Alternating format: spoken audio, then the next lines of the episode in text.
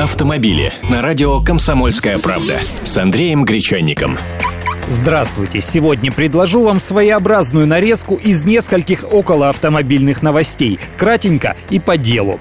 АвтоВАЗ в октябре текущего года начнет окрашивать модели «Калина» и «Гранта» в новый цвет под названием «Пантера». Это черная неметаллизированная эмаль. «Пантера», конечно, звучит, но и названия других цветов вазовских моделей не менее романтичны. Например, «Снежная королева», «Борнео», «Кориандр», «Белое облако». А еще есть «Магма», «Гранта», «Аллигатор», «Несси», «Балтика», «Яшма», «Рислинг» и даже «Ницца».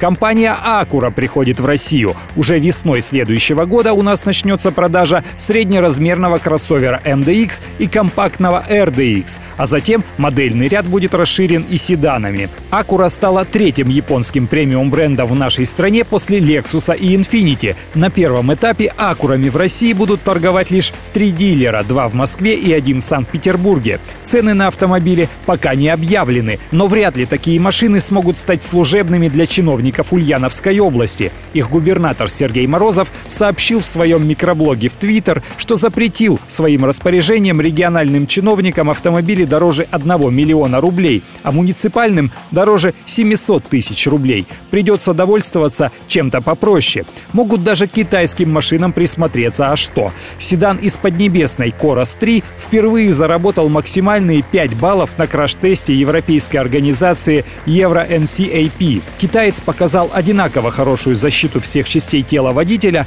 пассажиров, даже детей и пешеходов. Такие вот сегодня новости. Автомобили с Андреем Гречанником.